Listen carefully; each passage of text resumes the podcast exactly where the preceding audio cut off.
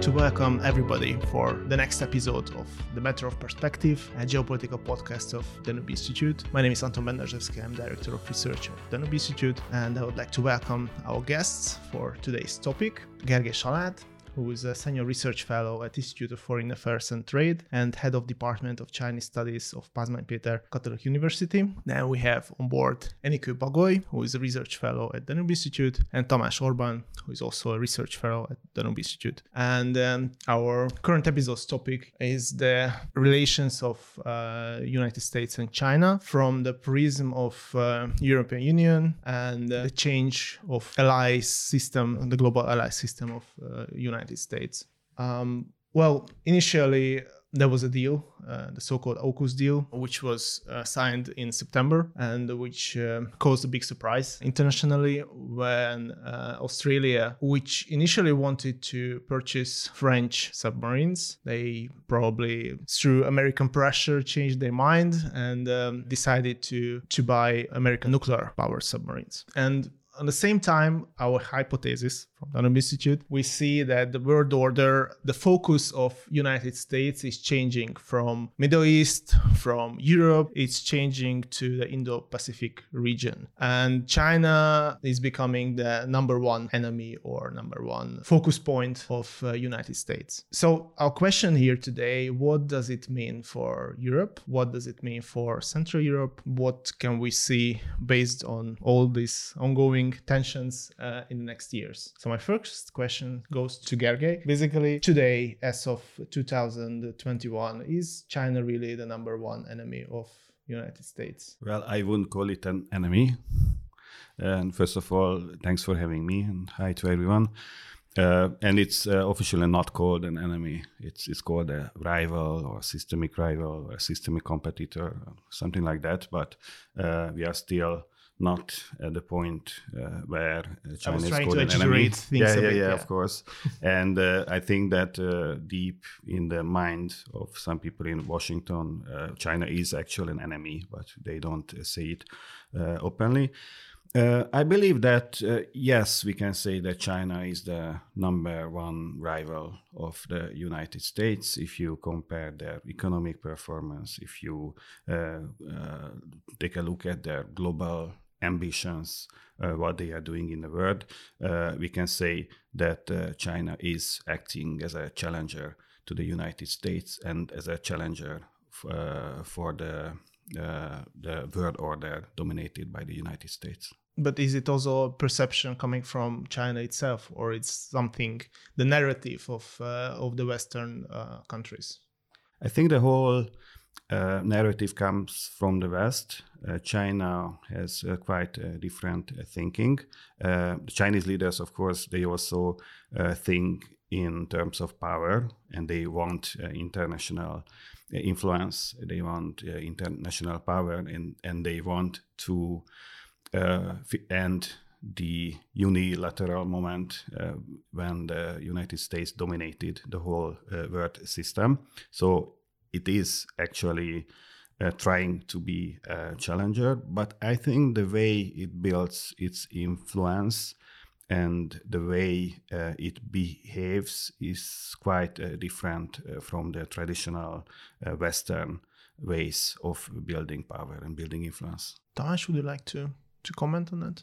Maybe from US perspective? Well, most certainly, yes, I agree. China is the most important rival right now. But it's also important to note that what we see today is not replaying of the Cold War scenario exactly, because this is not the emergence of a bipolar world, what we saw in the 40s, 50s, but rather a uh, wide dispersation of power. And there are multiple different actors uh, playing. Yes, power shifts towards the east, but also towards the south. And um, we see a, a lot of uh, new regional powers uh, sort of challenging but also contributing to the American hegemony. But right now, yes, China is the most important power, which is trying to take the initiative and sort of um, organize a uh, counter global hegemony against the United States. Well, without going into yet into details of the AUKUS deal and what it means for Europe. Enikő, could you comment on China? Is it seen as a threat from Europe's perspective? What does it mean for European countries? First of all, thank you for having me. Uh, I think from Europe perspective, uh, there are two ways ahead of uh, the EU.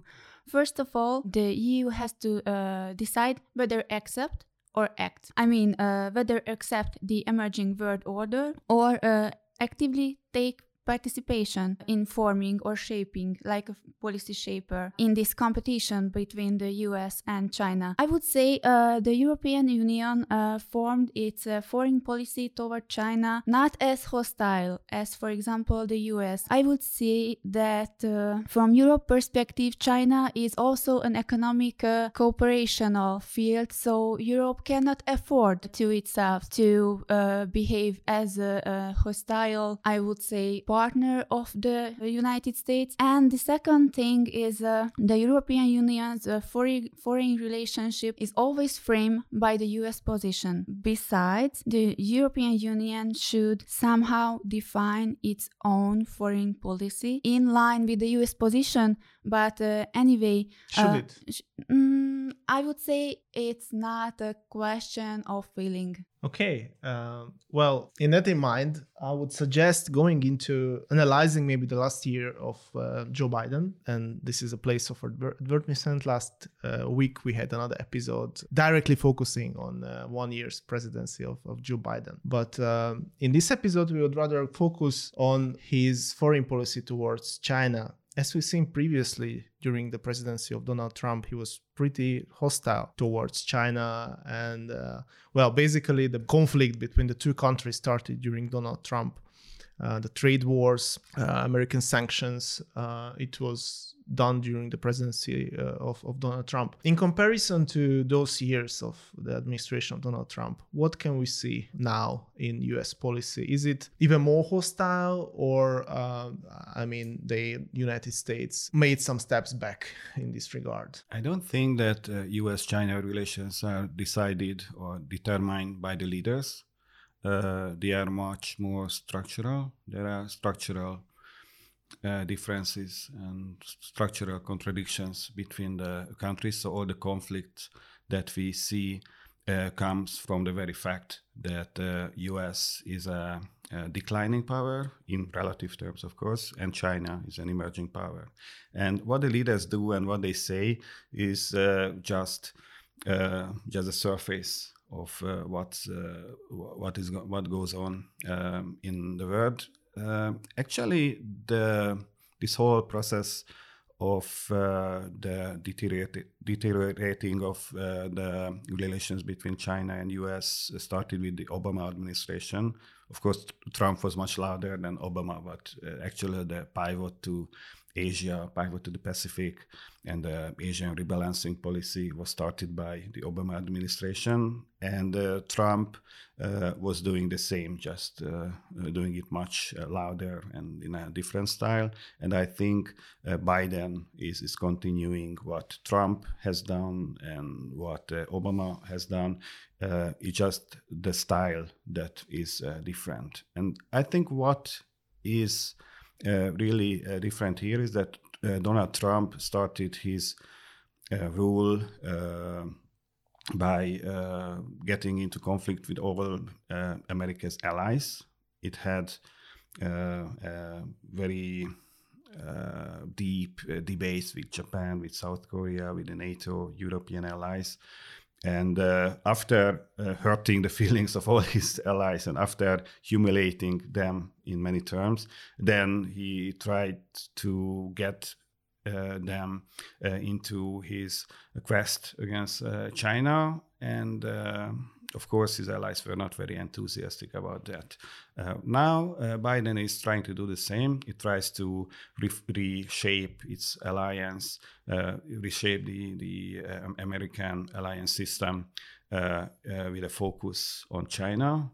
Uh, but the style is very different, and he's not trying to alienate uh, its uh, allies now, and that may be a much more successful policy for uh, U.S. Uh, foreign affairs and, and, and, and for the for the U.S.-led, uh, let's say, world order. Well, he- here's the thing. This is my statement. Um, I'm dealing with my focus is post-Soviet countries, so mostly I'm dealing with Russia, Ukraine, and so on. China is perceived as the main rival. Well, I won't call it enemy, but rival of United States, and uh, all the efforts all in foreign policy of United States goes in this direction. At the same time, in the last one year, maybe I'm I'm wrong, and because I'm not dealing with China, but maybe I'm wrong. Most of the messages coming from the media are connected, hostile messages, I mean, connected to Russia, but not China we see an escalation on the borders of Ukraine, Russia, Russia, Ukraine, uh, elections in Russia, human rights in Russia, Navalny in Russia, whatever. And uh, Joe Biden and Vladimir Putin had already five times spoken to each other. It's three times by uh, phone and two times, well, once personally, and just on 7th of December they had a video chat. There were no talks with uh, Xi Jinping at the same time between Biden and Xi Jinping. Why is that? Uh, this is the main rival. On the same time, very hostile messages coming about Russia, not about China, and no talks, no discussion between the two leaders. I, I hope I'm clear. In uh, there was, uh, yeah, there, so there wers some discussions. There of were course, they haven't pers- met, per- but personally. they, they haven't met personally. But that's not because of the political situation. That's because Xi Jinping is not traveling abroad. He hasn't been abroad for uh, almost two years now. There are many guessings about the reasons for that. I think he just uh, wants to uh, show an example for his people that now, in this time of the pandemic, stay at home. So I won't travel either. But uh, they had some online meetings uh, with Biden. The last one was just like two or three uh, uh, weeks ago. So, so they they actually have some kind of personal communication. But it is true that uh, the language is sometimes a little different uh, toward uh, China and Russia. It's quite easy to bash uh, Russia because the economic relations between the United States and Russia are very uh, minimal. So you can uh, you can say anything about Russia without risking anything. But uh, uh, the economic relations between uh, China and the United States uh, are much uh, more uh, deeper, much more complicated. They uh, they are on a much uh, larger scale. So American leaders have to be a little more careful when dealing uh, with China. But uh, anyway, I think that the the tone of talking about China is still not very positive. Uh, and uh, if you uh, it's if not, you- but it's not overwhelming, like uh, in case of well, I think that's uh, that, that also depends on the on, on the point of view of the spectator. Like you're dealing with Russia, so you you read uh, articles that uh, in which uh, the Americans are bashing Russia. I'm dealing with China, so I'm I'm reading articles in which the Americans uh, bash uh, China.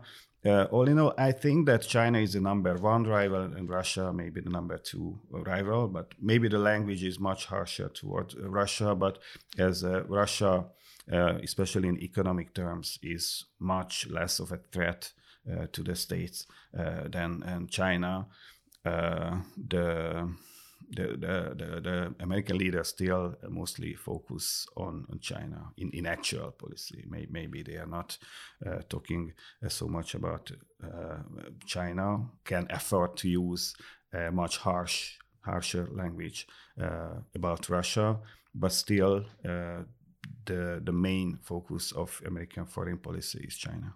I would like to add that uh, maybe we we should uh, talk about the Anchorage meeting. I think it's the we can say that it's a turning point in terms of uh, diplomatic relations and communications between uh, U.S. and China. Uh, from Europe post- point of view, it's important because uh, China challenges the international order based on Western val- values. So it this is the turning point when when the United States and the European Union no regard with the AUKUS uh, thing or uh, with, uh, no regard to the economic policy of battles or fighting. So uh, this turning point uh, can may maybe unite will unite uh, European Union and the U.S. uh, point of view regarding China uh, because it appears uh, not only an economic and security conflict of interest between the two systems, I would say, uh, but the confrontation of worldviews between East and West. Uh, I I think that it is really interesting that uh, Chinese activities openly challenging the Western mindset uh, of the rules-based international order, comparing it to logic of the more equal animal from Orwell's Animal Farms. For, um, for me, it was uh, fascinating to uh, read about that, but uh, I think it was the turning point when uh, we should talk not about this uh, economic or foreign policy uh, point of view, but the security policy point of view also. Tamás, maybe just going back to the Biden's presidency, his approach to to China. What do you see in this regard? Well, I I agree to a certain degree what's been told before. Biden is in no position to to go back um, to uh, to another time in this regard, and he really needs to keep up the kind of pressure Trump sort of started. But it's um, but yes, there's a clear difference in style, what you said. But whereas uh, under President Obama, we, we saw a very open multilateral approach, then a very strict unilateral approach under Trump. Now, what I see is kind of a mixed um, style because yes what you said he's reorganizing reshaping the alliance systems. He's uh, strengthening the alliances in the indo-pacific. He's um, basically making the anglosphere a more important actor in the uh, whole global uh, dynamics. And um, in the same time downplaying the role of the european allies which is quite logical and um, a result of a process which has been happening for quite some time now. Also I, I'd like to reflect on um, what you said about these differences in language. I think it works uh, vice versa. Both China and the US are playing kind of a cautious game. I remember when AUKUS was announced, uh, the very next day, maybe you know, um, in the uh, Global Times, which is China's foremost English uh, language publication, there was an editorial which was uh, quite radically threatening Australia. It was saying that if any more escalations would go on, it it would be Australian troops who would bleed out the faster, or something like that. It was um, it used a very radical language, but it was specifically targeted towards Canberra and not Washington. Even though everybody knows that AUKUS is is is not about Australia in the long run it's it's between china and the us so i think you're right. Nor america and nor beijing can afford to have very radical rhetorics against each other but they are in fact focusing on each other the most. If i may add something so uh, Tamás you mentioned that AUKUS uh, was not AUKUS is not about uh, us and uh, europe. I would say AUKUS is without europe so uh, I think we should mention that. Uh, we will go on in this topic now. Okay. so, so, let's yes let's let's do it. Uh, yes, basically uh, we see that the AUKUS deal was signed between Australia, United States, and Great Britain, none of which are members of European Union or connected to uh, mainland uh, European states. So it pretty looks like that uh, Europe was left out from uh, from not just from the from the deal, but from the new shaping um, alliance system created by or being created by uh, United States. What will be the role of Europe in the next decades of this possible conflict between China and the United States? Sorry, just a question. Do you know anything about the contents of the AUKUS deal, except for the submarine deal? Well, the submarine deal. as, as far as it. I know, I mean, there is no such thing as a public text or a contract that was signed, so we don't know much. Only the what, what is but, but the message, the I think, what Yeah, is matters in the this. statements. Uh, It's it's, Yeah. it's a military cooperation designed to um, share resources and um, innovation. So just just let's make it clear that we don't know much about what. Maybe you know I mean, we have a political statement, but political statement communication is, Yeah. is is another thing than the contract or the the original document in its itself. It's we don't know if there is such document. and uh, of, and uh, we certainly don't know the content. Maybe you can share it. some thoughts on that. What do you think? What's in the contract? Uh, I have no idea, Yeah. and I don't know. I don't No, know if, I if mean, is su- such thing as a Probably contract. you have some um, some ideas what uh, what could be in there regarding the the cooperation between these states. I don't think AUKUS is a game changer. in Australia and the United States. For France, definitely. yeah, yeah.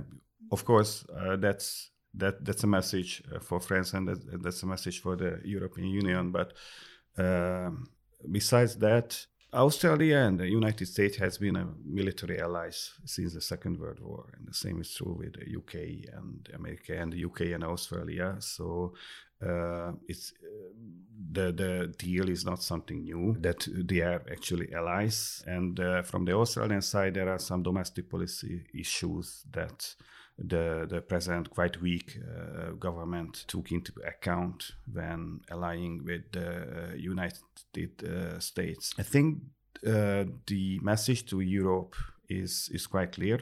Uh, don't try to build your strategic uh, independence as is as, as some leaders in the uh, European Union in, in recent years started to talk about uh, making Europe a, a separate pole in a multi, multi, multipolar world, especially Emmanuel Macron.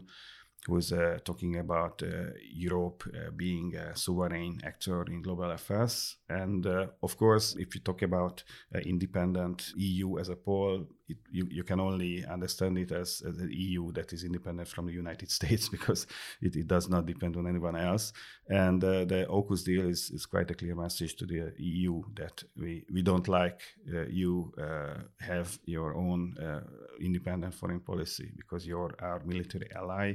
Actually, uh, uh, Germany and some other countries are still uh, technically occupied uh, by American forces, so you don't uh, really have a room for maneuver in uh, this question. And if you try to do, as Emmanuel Macron tried to shape some common European foreign policy, which is not completely in line with that of the United States, then uh, we can uh, we- we have the means to cause you some problems like uh, the, the the submarine deal that uh, may cost a lot of jobs in in, in France. Interesting comment, but from my perspective, this might be the message what you are saying from United States to Europe. But on the other hand, the effect could be quite the opposite because as we see it, well, we are here in the beautiful city of Budapest, in the heart of Europe. Seeing it from uh, from the heart of Europe, you can see that on one hand, the AUKUS deal was not discussed previously with uh, any European countries, so they were left out completely, not just from the deal, but even from discussion, or they were not informed. And on the other hand, as, as you are saying, uh, there is a clear message uh, regarding the military aspect of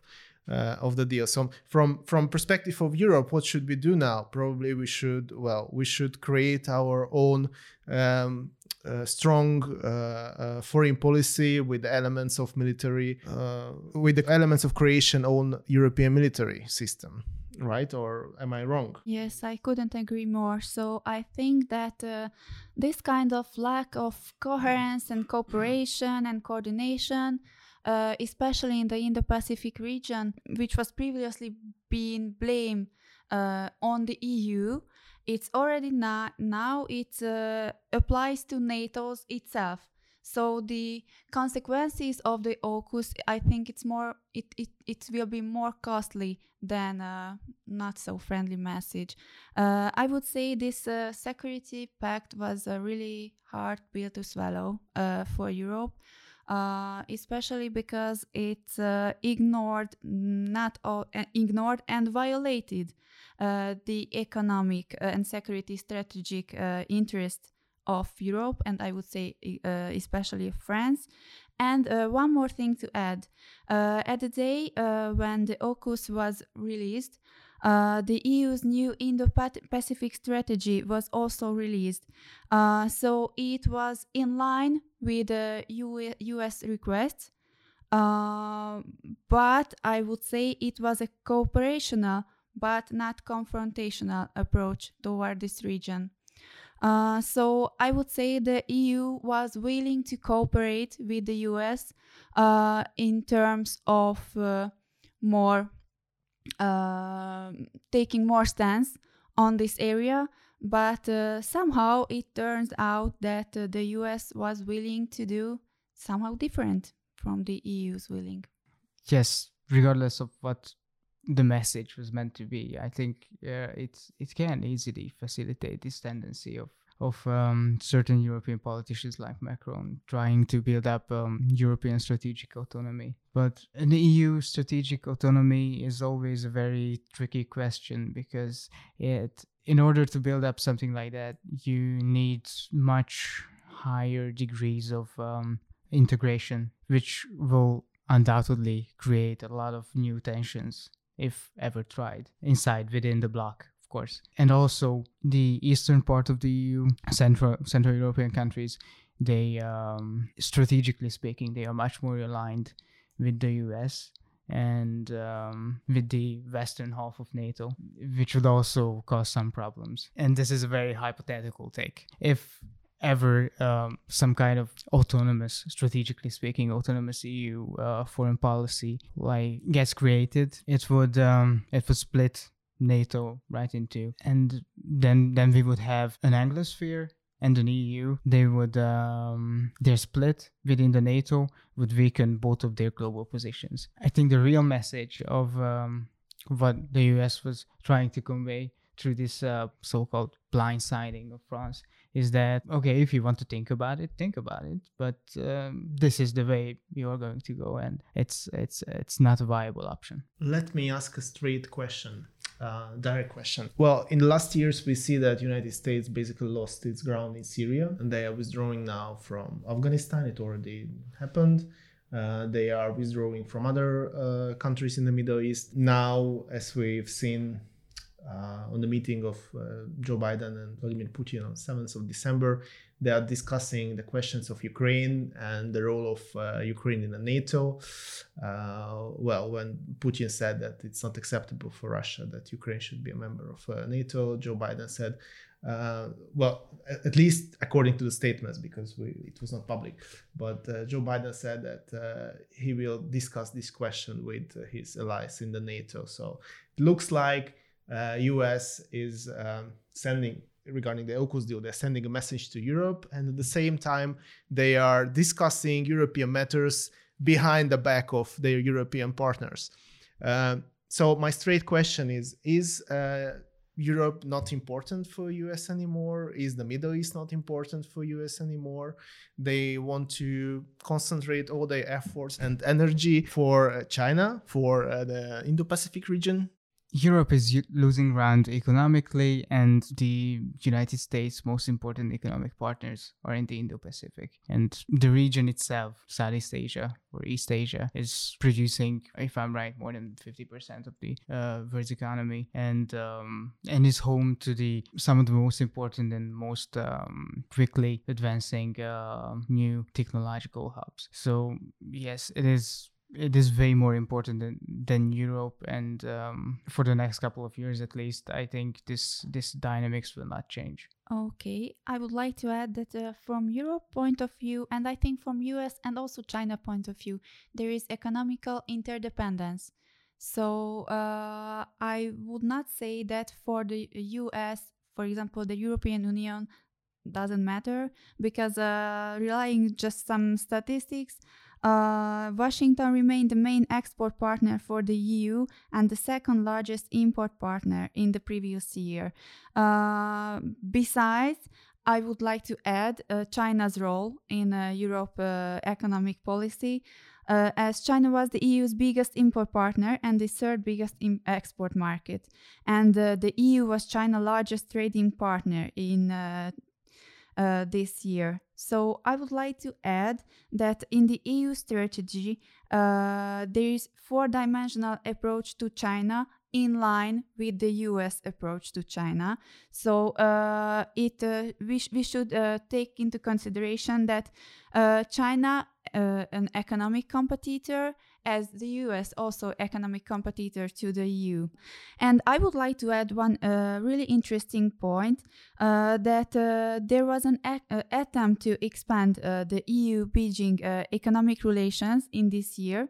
Uh, when the parties agreed to sign a bi- bilateral trade agreement, I mean the comprehensive agreement on investment, however, due to the intervention to the United States, the agreement is not expected to be finalized in the near future. So basically, uh, the US uh, tries to somehow accelerate uh, its foreign policy and economic policy interests toward Europe and toward China. So it it may be some kind of intervention to Europe uh, foreign policy uh, intentions, maybe. To to stick to our uh, time frame, let me ask my last question. And of course, uh, in in these talks uh, regarding the China-U.S. relations and the new allied system created in the Indo-Pacific region, we cannot leave out Taiwan. We also seen some escalation in regards to, to Taiwan in the last years, uh, not only in statements, but from military point of view, uh, China made many um, military trainings and there was also clear messages to taiwan that they should give up the the policy of independence. Uh, what do you think may taiwan become the first flashpoint of conflict between united states and china. And if china really wants to occupy taiwan or return taiwan depending what kind of side do you follow what will be the re- reaction of the united states? Is united states willing to support military the taiwan? I, I know it's a hard question but yeah that's a hard question and uh, this is a hard question inten- intentionally because there is a, a law uh, in the united states called the taiwan relations act uh, from 1979 that is still in force uh, today and uh, it uses language about uh, defending uh, Taiwan, which is not very clear. this is a typical example of, of, something that is called a strategic ambiguity. That nobody knows if the US would interfere in the case uh, of uh, China invading Taiwan. But it must be it may be clear that uh, everybody seems to be very uh, pro Taiwan uh, these days, but uh, none of the Western countries actually uh, recognize the Republic of China as an independent state. So uh, diplomatically, we all recognize the uh, People's Republic of China and uh, including the United States. The United States does not recognize the well, one European country, Lithuania. I think they no, uh, no, no, no, no, no, no, no. They don't. They don't. Actually, one European country, the Vatican, is uh, uh, is the only one in Europe that is uh, recognizing the the, the, Republic of China, Taiwan. Lithuania just. Um, from this they year. an embassy, no? Or... No, no, no. It's it's not a real embassy. It's a representative office. We have a representative have office in Budapest, and here, all, all, may, most of the European countries actually have the. What, what differentiates uh, Lithuania's case is that it's called a Taiwan representative office and not a Taipei representative office, which is a huge uh, blow uh, to the Chinese, but it's still uh, quite different from uh, diplomatic recognition. That's that that's another uh, story. But carefully, you avoided the topic of military intervention of U.S. in case of China Taiwan. Well, I, I didn't avoid. I said that that's the U.S. is using the tool of strategic ambiguity in that uh, sense. So that that's a, that's the intention of the U.S. that nobody knows how far uh, it would go to uh, defend China. I hope that of course Taiwan. I hope that. Um, Actually, the the the, uh, the Taiwan policy and the stance of the People's Republic of uh, China on Taiwan has not changed for more than 70 years now. It's just we talk about it much more because uh, we talk about China much more, but uh, China is not more aggressive now than 70 years ago. There has been a, a, first Taiwan Strait crisis, there has been a second Taiwan Strait crisis. There has been a third Taiwan state uh, crisis uh, with some uh, military drills uh, in the in, in the Taiwan Straits. And today's situation is, of course, not uh, very uh, bright, but uh, China has been doing the same and saying the same uh, since 1949. So it has not changed. What what has changed is our attention. What is your personal take on that? Your personal bet, let's say. Well, my, my personal bet is that the Chinese leaders are quite uh, wise. They know that uh, they may uh, occupy Taiwan. It would not be an easy task because Taiwan has been uh, preparing for countering an occupation for more than 70 years now. It has a very strong army um, armed by the best and the newest uh, uh, American weapon system. But still, probably now, if it really wants to occupy Taiwan, China could do that. But Chinese know that okay we can occupy it but after that what we will do we will have a population of uh, 23 million people who is very hostile towards its uh, new le- uh, leaders. We will have an economy uh, of taiwan that is uh, that may not uh, work because of the the of, of all the the consequences of the war Taiwan, Taiwanese and Chinese economy is also uh, uh, connected uh, very uh, closely. So if if the Taiwanese economy falls because of the war, then the that uh, may uh, hurt the Chinese economy as well. So they will have a lot of problems. It's, it it would not be very wise to occupy Taiwan. Just take a look at Xinjiang or Tibet they, they are much less populated areas than Taiwan. They are much less developed. They don't have the concept of uh, human rights in a Western uh, sense. They, the people there uh, has not been Americanized in a way that Taiwan has been for uh, decades now, and still uh, China has uh, problems in controlling Xinjiang and the Uyghur people, and it still has uh, problems in Tibet. Uh, Taiwan uh, would be a Xinjiang question on steroids. So I, I think that Be- Beijing leaders will be wise enough not to try to occupy Taiwan militarily. actually, it is their interest at least in the middle run to to uh, remain the to the, the status quo to remain remain. Tamás, what do, what do you think? Will Taiwan be a stress test for new American, well, I or think old American alliance system in the Indo-Pacific? No, I agree with what was said before. It's not it's not in the interest at this moment, as of yet, of Beijing's to invade Taiwan. Well, global players are not always rational. Not always rational, you're right? So we may see some pretty fireworks in the next couple of years, but I don't think that's the case. I think uh, their interest is keeping up the pressure using Taiwan and the, the continuous uh, crisis as sort of leverage and forcing the US into uh, staying in this um, arms race and strategic race. While also, I can imagine that the situation changes. So hypothetically, if if there would be an invasion, your question was if America would um, intervene or not. I think it's unlikely as of now. First of all, because Biden has a very low popularity, the American public is increasingly against interventions. But there's one very important thing to note in relation to Taiwan, which is um, microtransistors, chips, basically. There is already a chip shortage in the world, and um, Taiwan is producing almost half of all the chips that's being used by American companies. And that could become an issue in the future.